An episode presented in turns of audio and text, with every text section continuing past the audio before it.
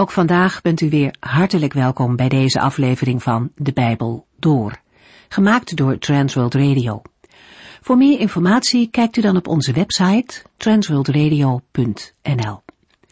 In deze serie gaat u in vijf jaar tijd met ons de Bijbel door, van Genesis 1 tot en met het laatste vers in Openbaring 22. Lieve mensen, hartelijk welkom weer. Voor we gaan beginnen aan het gedeelte voor vandaag uit Jacobus 1, wijs ik u nog graag even op onze website transworldradio.nl. Daar vindt u niet alleen meer informatie over het werk van Transworld Radio, maar kunt u ook de afleveringen uit deze serie, die u misschien gemist heeft, alsnog beluisteren. Zoals gezegd zijn we toe aan een gedeelte uit Jacobus 1. Deze apostel schrijft dingen die heel dichtbij komen. Dingen die niet zo ingewikkeld zijn om te begrijpen. Maar om ze ook te doen, dat valt niet altijd mee. De vorige keer ging het vooral over de woorden die we zeggen en over de momenten dat we niets zeggen, maar dat we luisteren.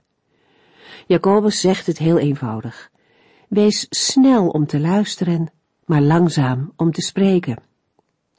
Luisteren naar anderen met oprechte interesse betekent vaak veel voor mensen. Ook in onze gejaagde maatschappij, waarin veel communicatie zo vluchtig is, is het een verademing wanneer mensen goed kunnen luisteren. Als we alleen maar wachten op een mogelijkheid om zelf zoveel mogelijk te kunnen zeggen, dan doen we de ander tekort. Goed luisteren naar mensen is een getuigenis en het geeft openingen om op het juiste moment ook te kunnen getuigen van de Heere God. Wat we zeggen en hoe we spreken is ook belangrijk. Word niet snel kwaad, voegt Jacobus eraan toe. Opgewonden zijn en boos spreken laat niet de liefde van de Heere zien. Woorden kunnen veel kwaad doen. Vooral in het boek Spreuken zien we daar voorbeelden van. Aan de andere kant kan iets wat op de goede momenten gezegd wordt ook veel betekenen. Woorden kunnen genade brengen aan de ander. En dat is de bedoeling. Laat uw woorden met zout besprengd zijn, zegt Paulus. Een mooie uitdrukking om te vertellen dat woorden iets van het evangelie in zich moeten hebben. Niet altijd letterlijk, we hoeven niet alle zinnen die we zeggen met bijbelteksten te omkleden. Maar de liefde en de genade van de Heere God, die mogen ook ons spreken kenmerken. Onze woorden mogen passen bij de nieuwe mens die we in Christus geworden zijn. Daar komt overigens nog veel meer bij kijken dan alleen wat we zeggen. En daarover gaan we vandaag verder, aan de hand van Jacobus 1, vers 22.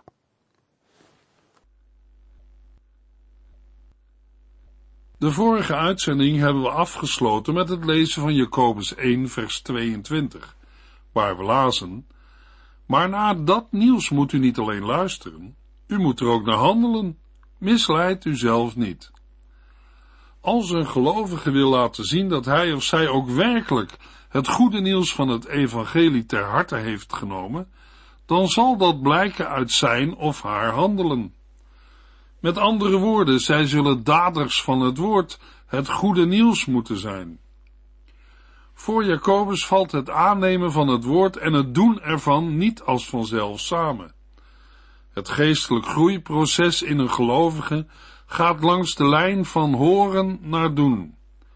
Ter toelichting een Bijbelgedeelte wat duidelijk maakt wat wij ons erbij moeten voorstellen als iemand alleen luistert en er niet naar handelt. In Ezekiel 33 zegt de Heere tegen Ezekiel wat zijn volksgenoten met de woorden doen die hij namens de Heere aan hen moet doorgeven. De Heere zegt tegen hem in Ezekiel 33, vers 30 tot en met 32, Mensenzoon, uw volksgenoten fluisteren achter uw rug om. Zij praten over u in hun huizen en fluisteren over u bij de deur. Kom op, dan gaan we naar hem toe om te horen wat de Heere zegt. En zo komt mijn volk, zoals gewoonlijk, naar u toe en gaat zitten om naar u te luisteren. Maar intussen zijn ze helemaal niet van plan te doen wat ik hun opdraag.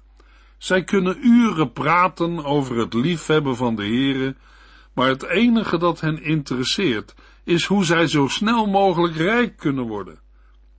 U vormt slechts een tijdverdrijf voor hen. Met hetzelfde gemak zouden ze bij een goede zanger of muzikant gaan zitten. Zij horen wel wat u zegt, maar slaan er geen acht op. Jacobus schrijft in vers 22, maar naar dat nieuws moet u niet alleen luisteren, u moet er ook naar handelen. In dit vers staat de hoofdgedachte van de brief van Jacobus. Daarmee worden gelovigen aangesproken op hun verantwoordelijkheid. Wie door de Heere verlost is, zal door zijn daden God verheerlijken. Het een is de vrucht van het ander. In 1 Johannes 3 verwoordt de apostel Johannes met andere woorden wat Jacobus bedoelt. We lezen in 1 Johannes 3 vers 18 tot en met 24. Vrienden, wij moeten ophouden te zeggen dat wij van elkaar houden. Wij moeten echt van elkaar houden en het uit onze daden laten blijken. Daaraan kunnen wij weten of de waarheid onze vader is. Dan zullen wij niet bang voor God hoeven te zijn.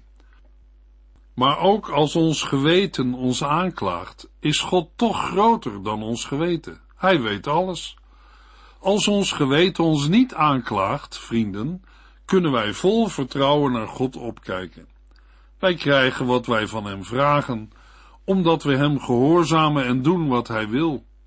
God vraagt van ons dat wij in Zijn Zoon Jezus Christus geloven en dat wij van elkaar houden, zoals Christus ons heeft opgedragen.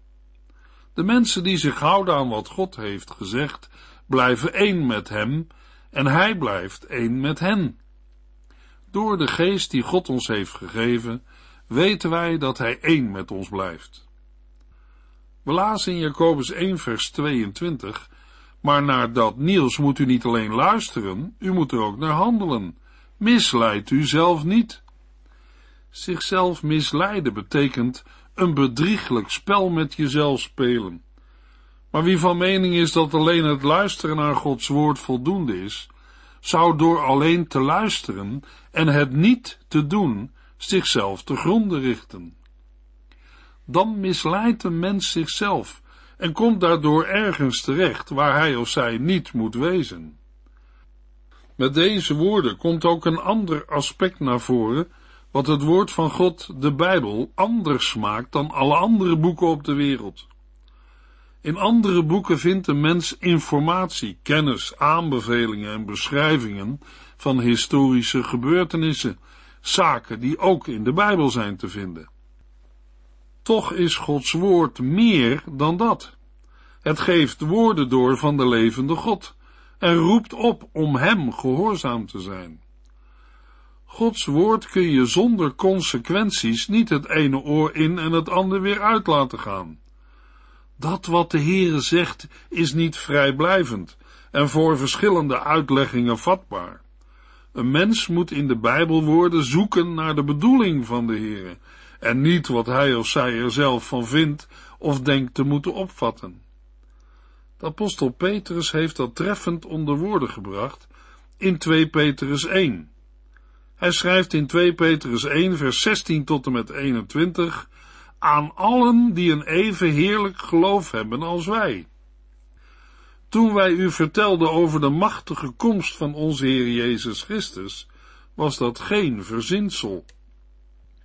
Ik heb met eigen ogen zijn macht en majesteit gezien. Ik was bij hem op de heilige berg, toen hij straalde van de heerlijkheid die God zijn vader hem had gegeven. Ik hoorde een machtige stem uit de hemel zeggen, dit is mijn geliefde zoon. Hij verheugt mijn hart. Wij zijn er nu dus nog zekerder van dat het waar is wat de profeten hebben gezegd. U doet er goed aan daarop uw oog te richten als op een lamp die een donker vertrek verlicht. Hun woorden verlichten ons innerlijk, totdat de morgenster opgaat in ons hart. U moet goed onthouden dat niets van wat de profeten in de boeken hebben gezegd zonder de hulp van de Heilige Geest kan worden uitgelegd. Want zij hebben die woorden niet zelf bedacht, maar de Heilige Geest heeft hen ertoe gedreven namens God te spreken. En omdat de Heere de allerhoogste autoriteit is en macht heeft, moeten wij door de Heilige Geest zoeken en uitleg vragen naar de betekenis van zijn woorden. Want dit moeten wij vooral weten, dat geen profetie uit de Bijbel een eigenmachtige uitlegging toelaat. De apostel Paulus schrijft aan zijn medewerker Timotheus in 1 Timotheus 3 vers 16 en 17 Alles in de boeken is door God geïnspireerd en is nuttig om ons de waarheid te leren en ons te wijzen op wat er aan ons leven en geloof nog mankeert. Het zet ons leven op orde en helpt ons in te zien wat juist en goed is. Zo maakt God ons klaar, opdat Hij ons voor elk goed werk kan gebruiken. Alle reden om goed naar de Heere te luisteren en naar Zijn woord te handelen. Jacobus 1 vers 23 Want als u alleen maar luistert en niets doet, lijkt u op iemand die in de spiegel heeft gekeken. In vers 23 geeft Jacobus een motief voor zijn woorden uit het vorige vers, namelijk dat wie met horen alleen meent te kunnen volstaan, zichzelf misleidt. Jacobus gebruikt daarvoor de vorm van een vergelijking. Iemand die niet meer dan een hoorder is van Gods woord en geen dader, vergelijkt Jacobus met een man die in een spiegel kijkt. Dat Jacobus van dit voorbeeld gebruik maakt, is niet vreemd. Al kennen de mensen in zijn dagen nog geen spiegelglas zoals wij, het begrip spiegel was de mensen wel bekend. Koper of zilver diende voor dat doel. Bovendien gebruikten bepaalde schrijvers uit de oudheid dit beeld uit het alledaagse leven, wanneer zij de levensstijl aan de orde stelden. Toch is het punt van vergelijking hier anders. Het gaat Jacobus in dit verband niet om het zelfbesef, zoals bij de schrijvers uit de oudheid. Hij wil wijzen op het vluchtige karakter dat een kijken in de spiegel meestal is. Wie alleen maar hoorder is van Gods woord, maakt zich volgens Jacobus schuldig aan een soortgelijke oppervlakkigheid. En dat wil hij op deze manier aan het licht brengen. Een spiegel kan ook onvolkomenheden aan het licht brengen. Maar het is niet goed de onvolkomenheden in de spiegel te zien en er dan vervolgens niets mee te doen. Dat is een aspect dat in vers 24 aan de orde komt. Jacobus 1 vers 24. En meteen daarna weer vergeten is hoe hij eruit zag. In vers 24 trekt Jacobus de lijn van de vergelijking door. Het valt op dat hij het nu heeft over de situatie dat zo iemand zichzelf bekijkt in de spiegel. Jacobus spitst het nu toe op de persoon die alleen maar een hoorder wil zijn van Gods woord. Daarop wijzen ook de woorden, hij is vergeten hoe hij eruit zag, uit het tweede deel van vers 24. Het heeft betrekking op de hoedanigheid van de betrokkenen. Zoals een vluchtig kijken op degene die dat doet, maar heel weinig indruk maakt, zo gaat dat ook op voor iemand die alleen maar luistert naar het woord van God, maar er niet naar handelt. De woorden van de Heere raken hem of haar niet in het hart. Als zo iemand daarna weer naar zijn bezigheden is teruggekeerd, is hij praktisch direct vergeten hoe het met hem is gesteld. En dat terwijl hij toch de gelegenheid had zichzelf in het woord van God als in een spiegel te bekijken en daaruit de consequenties kon trekken voor zijn verdere levenswandel. Van dat laatste komt niets terecht. Als iemand niet wil handelen naar wat hij of zij van de Heere heeft gehoord. Het zijn zaken die niet alleen de gelovigen in de tijd van Jacobus aangingen, maar ze gelden ook voor ons. Gods woord kan voor een mens een spiegel zijn die laat zien dat er iets verkeerd is. Maar van nature willen wij mensen niet ontdekt worden aan dingen die verkeerd zijn. Aan de andere kant vinden we veel woorden van de Heere vaak veroordelend en niet liefdevol. Maar ik denk dat wij de Heere dan niet goed begrijpen. Als een dokter heeft geconstateerd dat u ongeneeslijk ziek bent, kunt u hem geloven of zijn diagnose naast u neerleggen.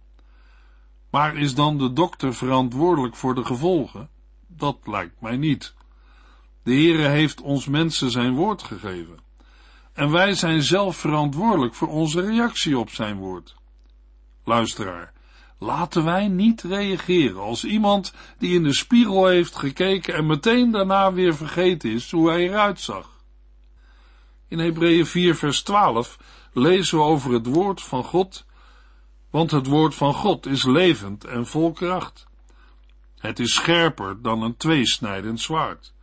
Het dringt zo diep door dat het alles in ons van elkaar lossnijdt, zelfs onze diepste gedachten en verlangens.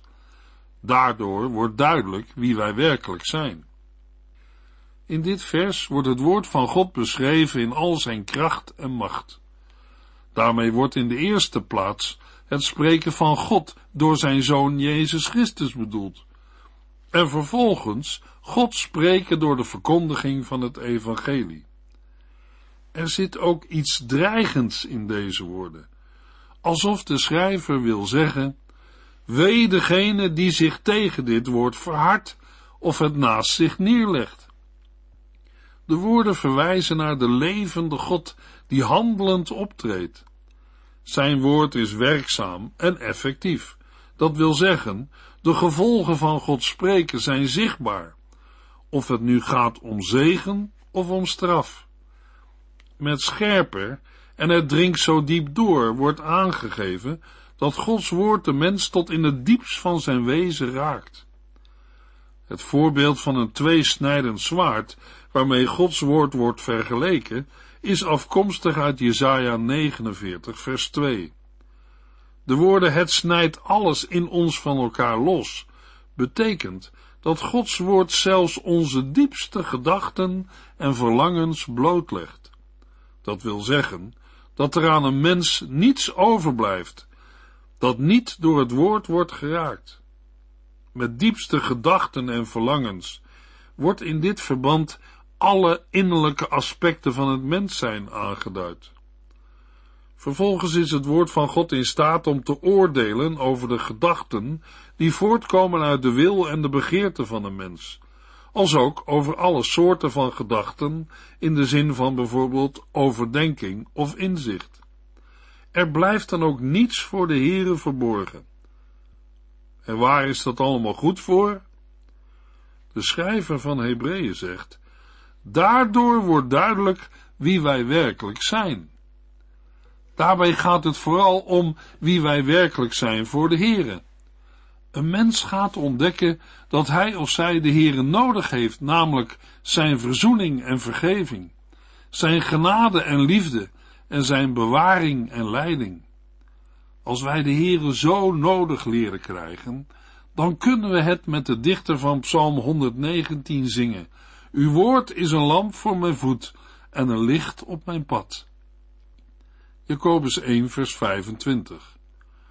Maar als u zich blijft verdiepen in Gods wet die vrijheid brengt, en u die niet alleen goed onthoudt, maar er ook naar leeft, dan zal God u zegenen in alles wat u doet.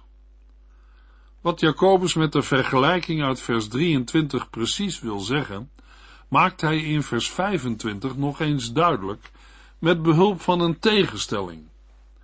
Tegenover het vluchtig kijken in een spiegel stelt Jacobus nu als u zich blijft verdiepen in Gods wet. Met het zich blijven verdiepen is de inspanning aangegeven om iets goed te kunnen zien en in zich op te kunnen nemen. Jacobus roept daarmee het beeld op van een vrome Israëliet, die zich voorover buigt over de Torah, om die heel aandachtig te kunnen bestuderen. Zo moeten zijn lezers zich verdiepen in het woord van God. En dat gaat heel wat dieper dan dat bekijken van zichzelf in een spiegel. Om een zich blijven verdiepen in Gods wet, moet het hun te doen zijn. Gelet op het verband zullen we bij Gods wet moeten denken aan die woorden van de Heere, die van ons vragen dat wij zijn wil doen. Met het oog op dat laatste lezen we in de Griekse tekst van vers 25 dat Jacobus over de volmaakte wet van de vrijheid spreekt. We zullen dat moeten begrijpen in de zin van een Hebreeuws woord dat zoveel betekent als op één doel gericht. Als geheel eist Gods wet of woord ons helemaal op voor de Here. Jacobus karakteriseert Gods wet als Gods wet die vrijheid brengt. In Jeremia 31 vers 33 belooft de Heere, ik zal mijn wetten in hun harten graveren, zodat ze mij willen eren, dan zal ik werkelijk hun God zijn, en zij zullen mijn volk zijn. Een belofte die in de eerste plaats voor Israël geldt, maar ook waar is voor alle gelovigen in Christus. Zoals het woord ons van binnenuit verandert, zo maakt die wet ons vrij voor een heel nieuwe manier van leven. Om nu niet bij het woord wet op het verkeerde been terecht te komen, is het goed om in dit verband Romeinen 8 vers 1 tot en met 17 te lezen.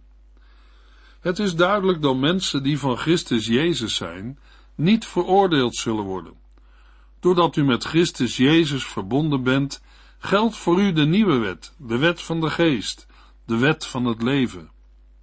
U bent losgemaakt uit de wurgende greep van de zonde en bevrijd uit de macht van de dood. Het was voor de wet niet mogelijk te bevrijden, omdat ze stuk liep op de zwakheid van de menselijke natuur. Daarom heeft God zijn eigen zoon als mens in het zondige bestaan gestuurd. Om ons te bevrijden van de zonde heeft hij het oordeel van God op zich genomen. Nu wordt aan de eis van de wet voldaan, want wij doen niet meer onze eigen zin, maar laten ons leiden door de Heilige Geest.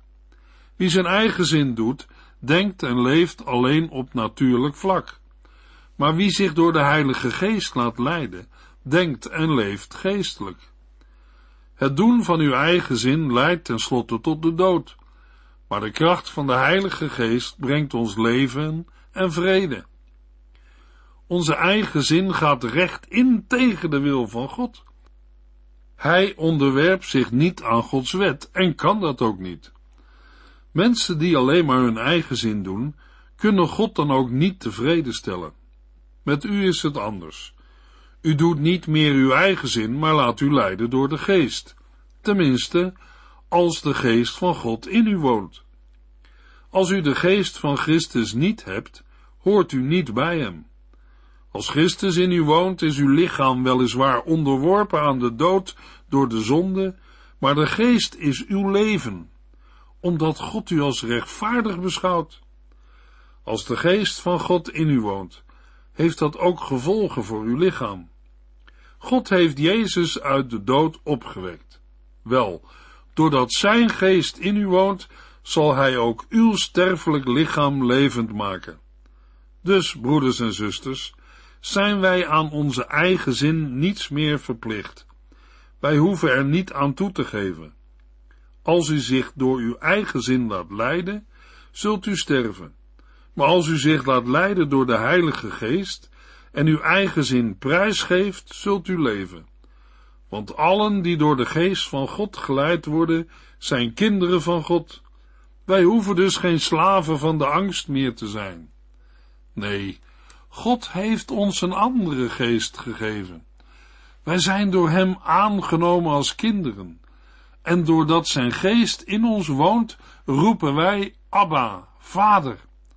Want in ons diepste wezen overtuigt Gods geest ons ervan dat wij kinderen van God zijn.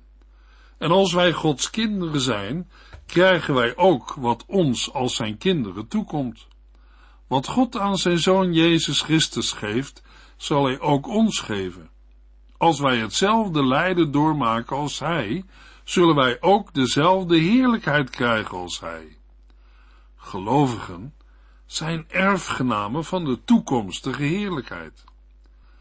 Laten we ter afsluiting van deze uitzending Jacobus 1 vers 25 nog een keer lezen. Maar als u zich blijft verdiepen in Gods wet die vrijheid brengt, en u die niet alleen goed onthoudt, maar er ook naar leeft, dan zal God u zegenen in alles wat u doet. Een gelovige moet zich niet alleen blijven verdiepen in het woord van de Heere, maar er ook naar leven. Dat wil zeggen erbij blijven. Dat staat in vers 25 tegenover het vergeten uit vers 24. Verdiepen zij zich steeds weer in Gods wet, dan zullen zij geen vergeetachtige hoorder zijn. Integendeel, zij zullen daders van het woord zijn. Dat is iemand die werkelijk doet wat de Heere voorschrijft. En daardoor zullen zij zalig zijn. Jacobus schrijft, dan zal God u zegenen in alles wat u doet. Hetzelfde lezen we verderop in Jacobus 4 als een praktische uitwerking. We lezen in Jacobus 4 vers 11 en 12 Spreek geen kwaad van elkaar, broeders en zusters, en veroordeel elkaar niet. Want als u dat doet, veroordeelt u de wet van God, die zegt dat wij elkaar moeten liefhebben. Het is niet aan u om uit te maken of die wet goed of slecht is. Wat u moet doen, is die wet gehoorzamen. De enige die mag oordelen, is degene die ons de wet heeft gegeven. Hij kan ons redden of ons verloren laten gaan. Met welk recht veroordeelt u dan uw medemens? Liefde is de kern in de wetten van het Oude Testament, als ook in het Nieuwe Testament. In de volgende uitzending lezen we Jacobus 1 vers 25 tot en met 2 vers 2. U heeft geluisterd naar De Bijbel Door, in het Nederlands vertaald en bewerkt door Transworld Radio. Een programma waarin we in vijf jaar tijd de hele Bijbel doorgaan. Als u wilt reageren op deze uitzending of u heeft vragen, dan kunt u contact met ons opnemen. Tijdens kantooruren kunt u bellen op 0342 47 8432. 0342 47 8432. Ook kunt u een e-mail sturen naar de Bijbel at transworldradio.nl en natuurlijk kunt u ook via de post ons bereiken. TWR, postbus 371, postcode 3770, AJ in Barneveld. Dit programma werd gepresenteerd door Cor Weda en Ike André. Techniek was in handen van Odin van Woerkom. En wij allemaal bedanken u voor het luisteren. Graag tot de volgende keer.